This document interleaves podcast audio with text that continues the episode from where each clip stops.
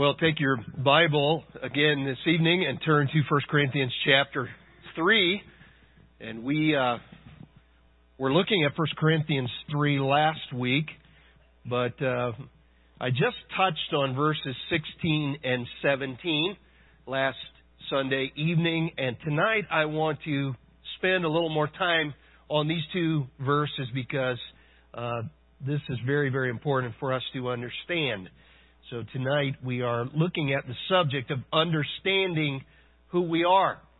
And I want to just read verses 16 and 17 before we get started this evening. Paul says, Do you not know that you are a temple of God and that the Spirit of God dwells in you? If any man destroys the temple of God, God will destroy him. For the temple of God is holy and that's what you are. Let's just begin with a word of prayer tonight. Father, we just thank you for your word. Lord, we thank you that it is the bedrock of our lives. And Lord, we thank you that your word tells us who we are in Christ, that we have our identity that doesn't come from the world but comes from you. And Lord, uh, you have declared that we as your church are your holy temple. Uh, Lord, we pray that you help us tonight to grasp the reality of that truth and uh, how it applies and what we need to do in response as your people. And so, Lord, we pray that you would bless as we understand this passage tonight. In Jesus' name we pray. Amen. You know, maintaining unity in the church can be very challenging at times. And as I'm sure you know, any decision involving a group of people rarely pleases everyone. You know that? So we have to be very wise in how we make decisions that will have an impact on other church members. Years ago, I read that the primary difference between normal armies and Christian soldiers is that we often shoot our own wounded. How sad it is that we as Christians often allow strife and division to end up devouring one another. That reminds me of something I read recently. The article said this it said, Visitors at the zoo were surprised to see an exhibit labeled Coexistence containing a lion and some lambs. The zookeeper explained there was really nothing to it. He said, All I have to do is keep adding fresh lambs. And maybe you feel like one of those lambs every once in a while. It sure seems like there are lions roaming around seeking to devour, and it often takes a lot of wisdom to maintain unity in the church. For example, an usher in one particular church wrote this. He said, In my position as an usher, head, the head usher, I was directed by several people in the Sunday morning congregation toward the distant thermostat. Separately, three worshipers had informed me that they were too hot. But before I reached the controls, two more people told me how cold it was in the sanctuary that morning. He said, praying for guidance on the way, I unlocked the protected instrument. I turned the dial down three degrees and up three degrees. And as I returned to my position near the door, all five faces were watching my actions. They were all quite satisfied and relieved by the change in temperature and if you think that's something, I heard about another church where the senior pastor and the minister of music were not getting along very well. And as time went by, this began to spill over into the worship services. The first week, the pastor preached on commitment and how we all should be dedicated to God. And the music director got up and led the song, I Shall Not Be Moved. The second week, the pastor preached on tithing and how we all should gladly give to the work of the Lord. And the minister of music then led the song, Jesus Paid It All. The third week, the pastor preached on the evil of gossiping and how we all need to watch our tongues. So the mu- musician sang, I love to tell the story. Well, with all this going on, the pastor became very discouraged. So he told the congregation he was considering resigning. And the minister of music got up and led the song, Oh, Why Not Tonight? the following week, the pastor did, in fact, resign. And he told the congregation that it was Jesus that told him to do so. The minister of music led the song, What a Friend We Have in Jesus. Now, there's something wrong there with the music guy always getting the last word, but the truth of the matter is there is division and strife in many congregations. And as we have seen in our study of 1 Corinthians, these first few chapters are dealing with the problem of division in the church.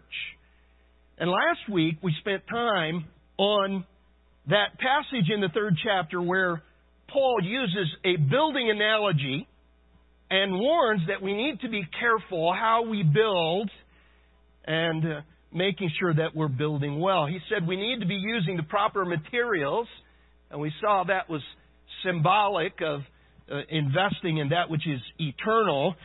And the emphasis there is on the, uh, the, uh, the analogy is on the quality of our work, making sure we're building well and using the proper materials and making sure that we're investing in that which is eternal rather than wasting our lives on that which is temporal. But in the context of that analogy, he says in verses 16 and 17, Do you not know that you are a temple of God and that the Spirit of God dwells in you? And then he gives this warning If any man destroys the temple of God, God will destroy him. For the temple of God is holy, and that's what you are. I believe there is enough in just these two verses that I can spend an entire message on this this evening. So, what I want to do tonight is to thoroughly examine verses 16 and 17. And the message, as I said, is entitled Understanding Who We Are. This is corporately as the church, understanding who we are as His church. We're going to take three main points tonight. The first one is understanding what it means to be the temple of God. Understanding what it means to be the temple of God. And in order to grasp the richness of this passage, we must first understand the picture that came to mind to the Apostle Paul when he mentioned the temple of God. When Paul asked the question, Do you not know that you are a temple of God. He had something very specific in mind. There is no question that he was very familiar with the temple in Jerusalem, which was still standing when he wrote this letter. And this has to be the primary context of his comment.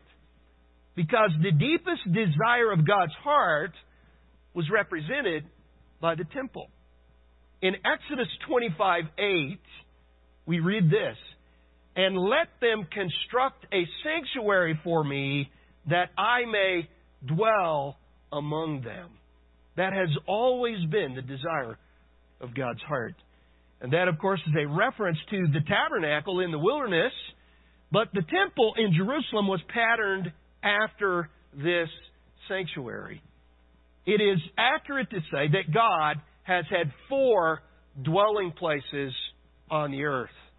God has had four houses, if you will. And of course, we understand that God is omnipresent, and He doesn't really need an earthly dwelling place. But the Scripture indicates that it has been His desire all along to dwell among His people. And so the Bible mentions these four dwelling places. The first of those dwelling places was the tabernacle in the wilderness.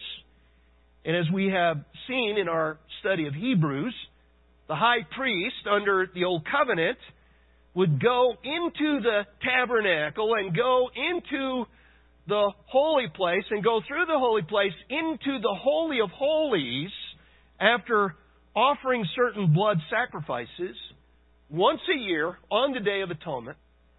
And he would sprinkle the blood of the sacrifice on the altar to purify the sins of the people.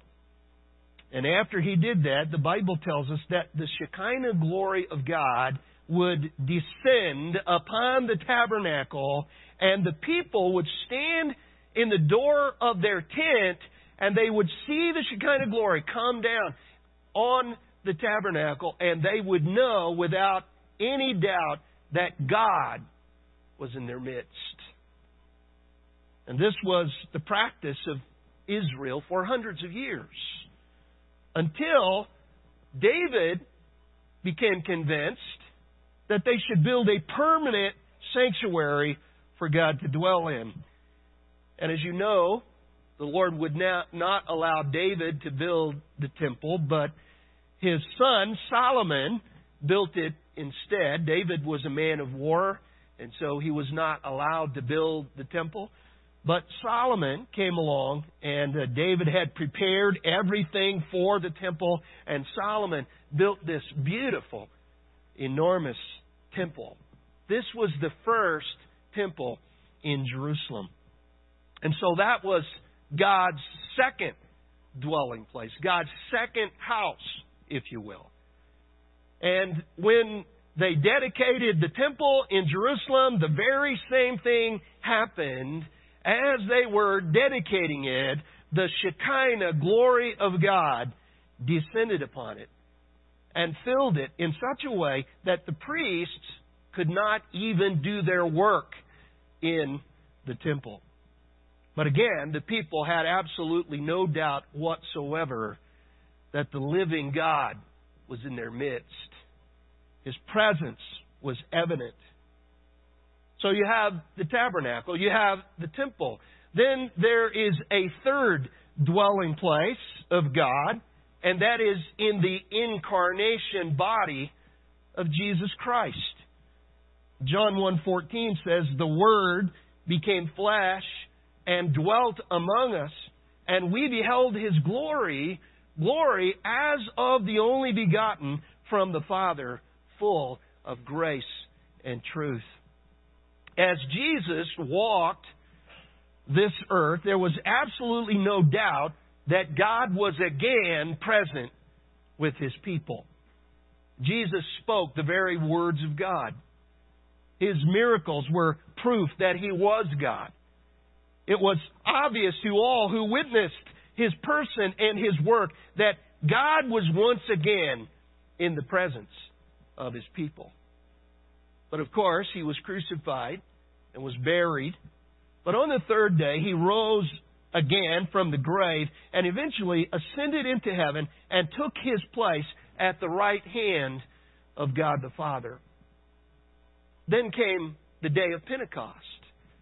And on that day, the Holy Spirit came upon the believers in the establishment of the church. And the Spirit came upon the believers in such a tangible and dramatic way that all the people who witnessed it would know that God had a new house to dwell in the church of the Lord Jesus Christ. He would permanently, from that day forward, dwell in each and every one of his redeemed saints. This is what Paul has in mind when he writes chapter 3 verse 16. He's using this concept to point to the church as the new temple of the Holy Spirit. And just as the Shekinah glory of God would descend upon the temple in the days of the Old Covenant, so He was permanently present in the New Covenant believers. In other words, we are the temple of the Holy Spirit. The original word was for the Corinthian believers. And Paul says to them, in effect, don't you understand you are the temple of God? Don't you understand the Holy Spirit of God dwells in you? Why is that important? Because we need to understand that if we mess with the church, we are messing with the temple of the Holy Spirit of God. And that is Paul's message. This is a very, very strong warning from the Apostle Paul. Paul's message is essentially don't you see what you are doing to the body of Christ, the church, the temple of the living God? And of course, we understand he's not talking about bricks and mortar here. He's talking about He's not talking about the church building itself. He's talking about the people of God. He's talking about the fellowship of the church. Don't mess with the fellowship of the church. Why? Because it's the temple of the Holy Spirit. It was the fellowship of the church at Corinth that they were in danger of destroying through their division and strife. Their party spirit was hindering the unity that the Lord desires for His church. And so, this is what it means to be the temple of God. And we always need to keep that in perspective. You know, this is not just a building. This is not just a group of people. This is not just an organization. This is not just a place where we come together. This is the temple of the Holy Spirit. This is God's fourth dwelling place. This is how God sees the church. It's not, it's not just a congregation of people. This is the very temple of the living God. The church is God's fourth house. It is His place where He has chosen to manifest His glory in the world. It is through His church. There's a second thing that we need to understand here. Not only do we need to understand what it means to be the temple of God, but secondly, there is the importance of understanding the danger of destroying the temple of God. The danger of destroying the temple of God. It's a very serious thing in the eyes of God to mess with his earthly dwelling place. Look again at verse 17. If any man destroys the temple of God, God will destroy him. The temple of God is holy, and that's what you are. This is a warning from God that He will destroy anyone who ends up destroying the fellowship of His church, His temple. Of course, He's talking about the fellowship, not the organization. He's talking about the unity of the believers. This is a very strong warning that anyone who is guilty of destroying the fellowship of the church can count on becoming the very object of God's destruction. And I honestly believe that God has taken certain people out because of this. People who do this. This should cause us to fear and to determine that we will never do anything that will bring division and strife in the church. The fellowship of the church and the unity of the church is so precious to God that He promises to destroy anyone who destroys it. And you know, we can do, do without a lot of things in the church and still survive. Uh, but we can never survive without the fellowship of the, of the believers. I mean, we could do without a building. Their churches don't have buildings. Uh, we could do without a, a piano. It's nice to have a piano, but we could do without a piano. We could do without pews. Well, we don't have pews. We could do without chairs. We could use metal folding chairs if we needed to, right? There are a lot of things we could do without and still be a church and still be okay, but one thing we cannot do without, and that is Christian fellowship. If we lose the fellowship, we have lost it all. In our previous passage, we talked about building the church. We talked about building with the right materials and building with excellence. But here he says, make sure you don't destroy what you are building and what God is building through you. Make sure you don't destroy that. I mean, it's one thing to build with the wrong materials, but it's just as bad to tear down what you build. And in the same way that the church can collapse if it's not built right, so it can also collapse if the fellowship is attacked. And one thing we, that really helped me years ago was to come to understand that we don't create unity in the church. Unity is a given in the church. Uh, that's why the terminology in the New Testament in regard to the unity of the church is always oriented around the idea of maintaining the fellowship. We don't create unity. That's a given. That's our unity is in Christ, in the person and work of Christ. But we must work to maintain that unity because it is so easily lost and because Satan loves to use people to destroy it.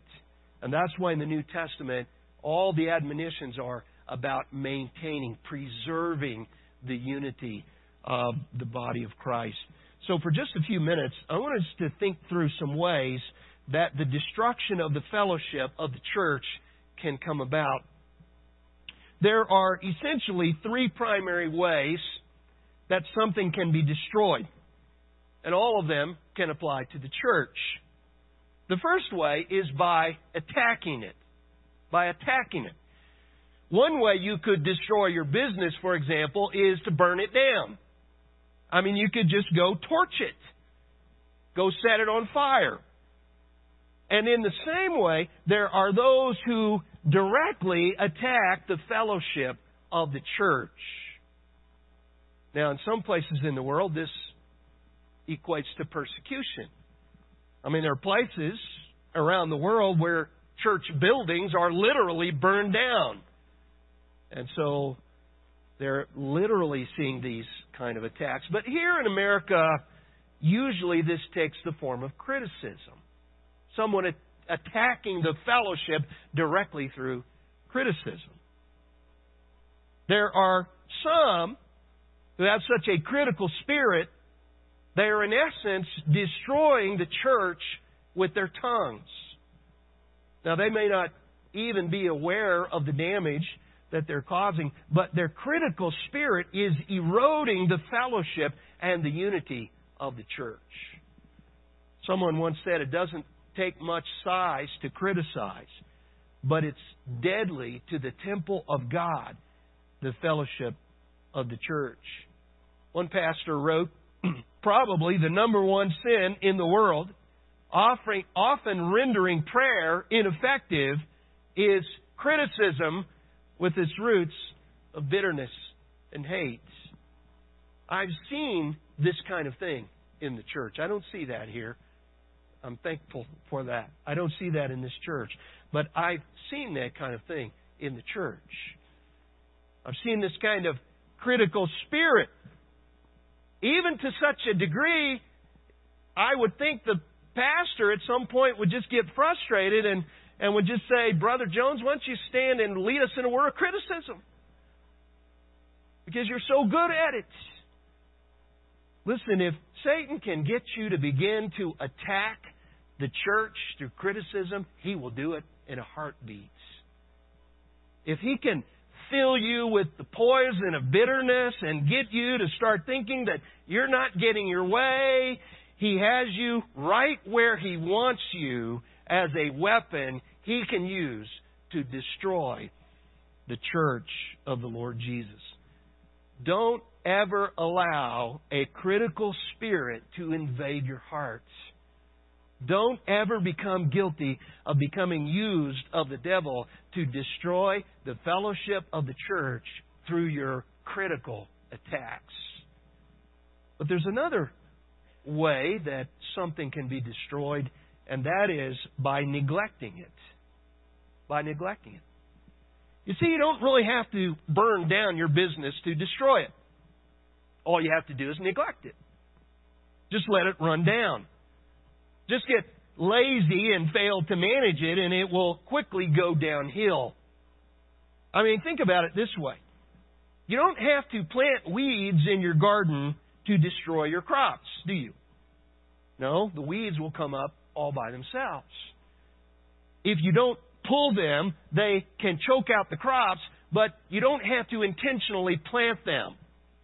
Just neglect your garden and it will end up destroyed. You don't have to beat your wife to destroy your marriage. Just neglect the relationship and it will end up on the rocks. You don't have to cut your wrists to destroy your health. Just don't take care of yourself, and the next thing you know, sickness and disease will take over. And in the same way, you don't necessarily have to attack the church directly to destroy its fellowship. All you have to do is neglect it. And eventually, that will do the trick. Neglect can have the same effect as a direct attack. You know, it's like a, a man on a, an inner tube above Niagara Falls. He doesn't have to do anything to fall to his death.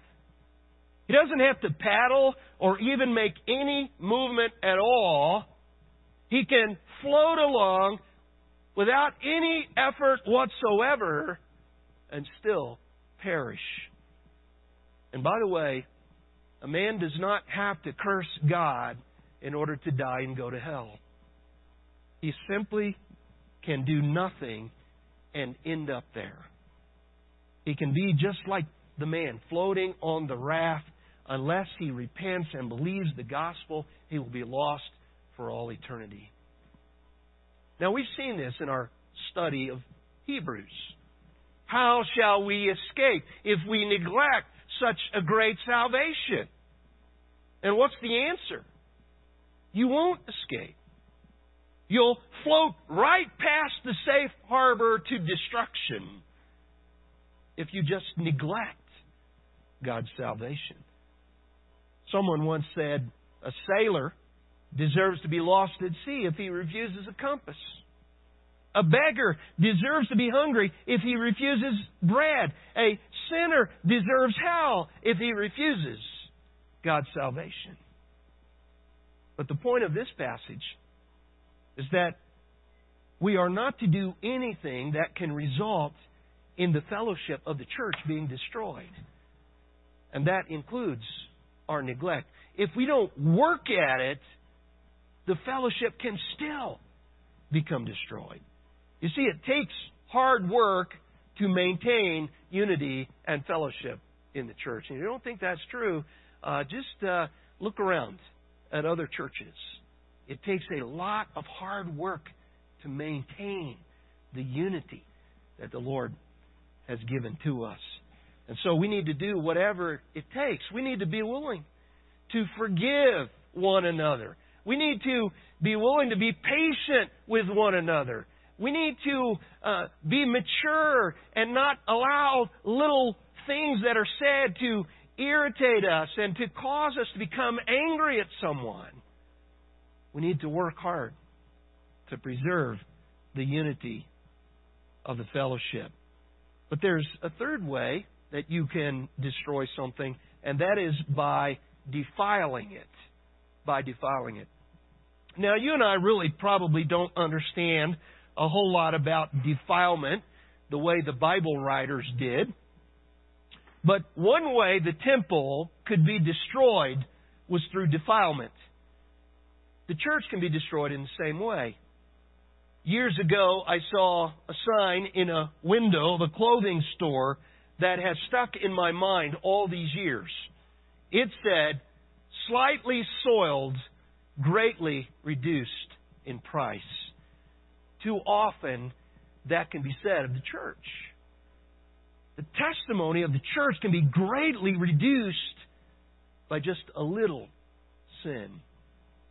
Later, in his letter to the Corinthians, Paul is going to say, in essence, I can't believe the sin and immorality that you have allowed to remain in the fellowship of this church. And of course, we might call that more than just a little sin, uh, the sin of incest. But the point is, the church's fellowship and witness can be destroyed by defilement. And please understand, God has never intended for the church to be like the world's. God's plan for the church is to be different from the world. So all these seeker friendly methods that operate from the perspective that if we are just like the world, they will like us, miss God's plan by a million miles. That's not God's plan for the church. He doesn't want us to be like the world. He wants us to be different from the world. In the second letter to these Corinthians, Paul is going to admonish, Beloved, let us cleanse ourselves from all defilement of flesh and spirit, perfecting holiness in the fear of God. That's what God wants for His church. The word that is used for defilement there essentially means moral pollution. Have you ever been somewhere where there is a polluted, a filthy, polluted uh, lake or pond? You know, where there's trash all around and there's probably dead fish and there's this foul odor there and as soon as you walk up to it, you know, this place is defiled. There's a foul odor that's detestable. That is a picture of what defilement can do in the church. It makes us odious to the people of the community. And that's why, under the Old Covenant, defilement of the temple was a capital offense.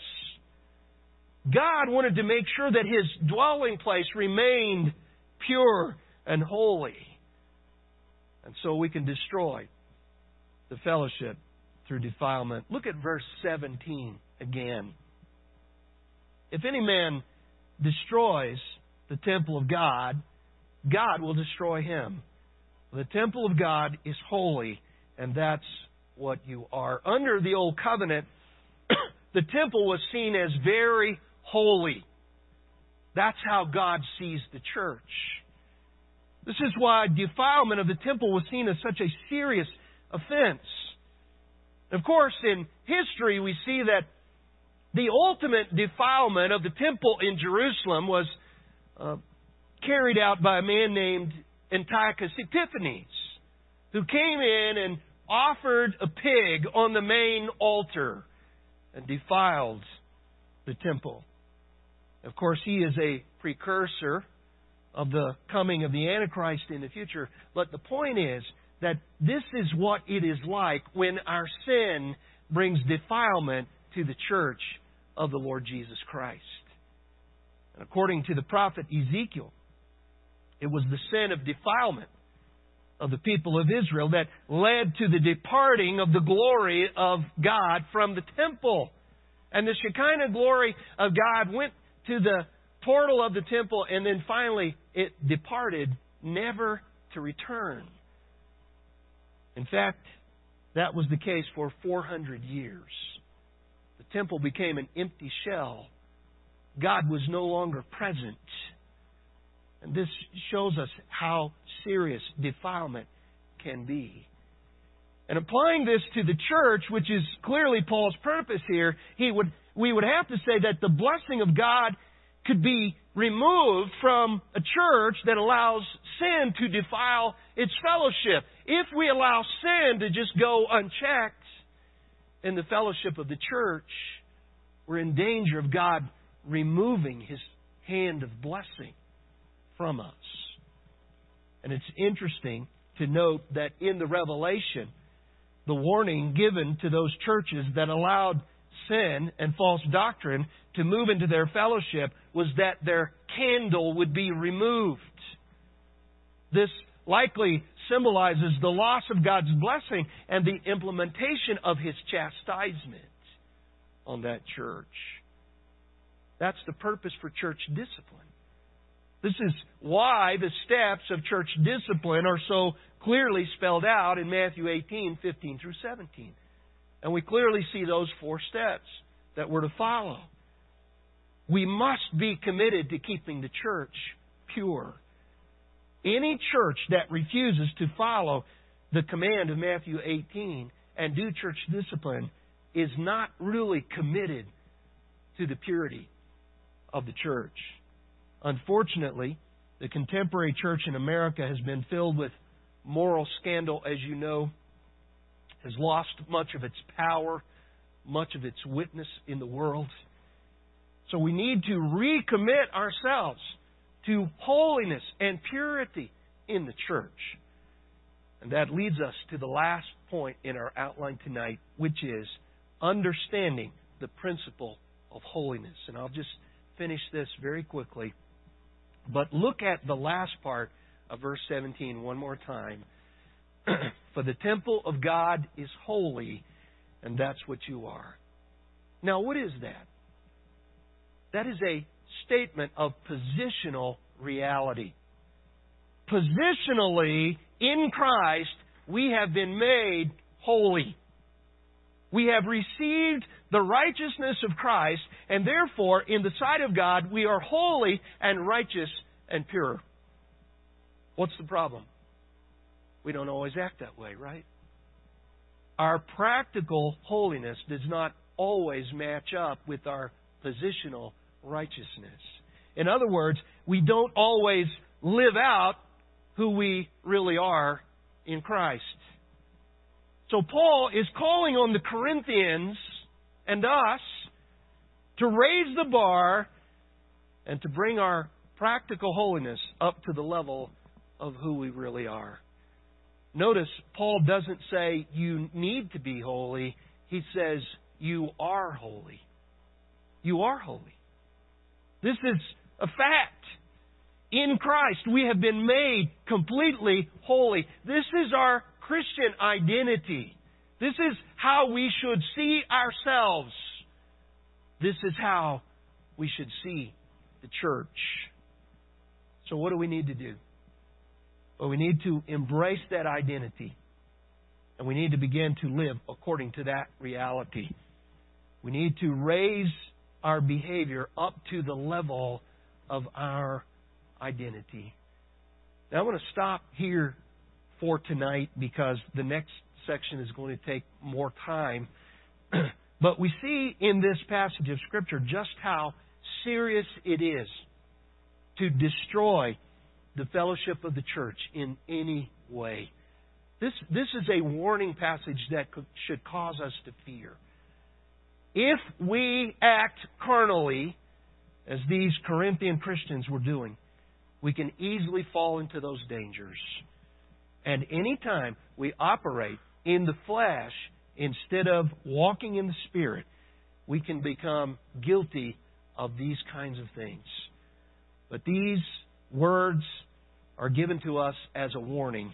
They're written as a corrective in the church. We must not fall into the same traps. We must heed the warning and raise the standard. Let's pray together. Father, we pray tonight that we would be a church that is committed to the preservation of the unity you've given to us in Christ, that we would not allow any fleshly attitudes, any immature behavior to cause us to be used of Satan to attack or even destroy the fellowship of the church.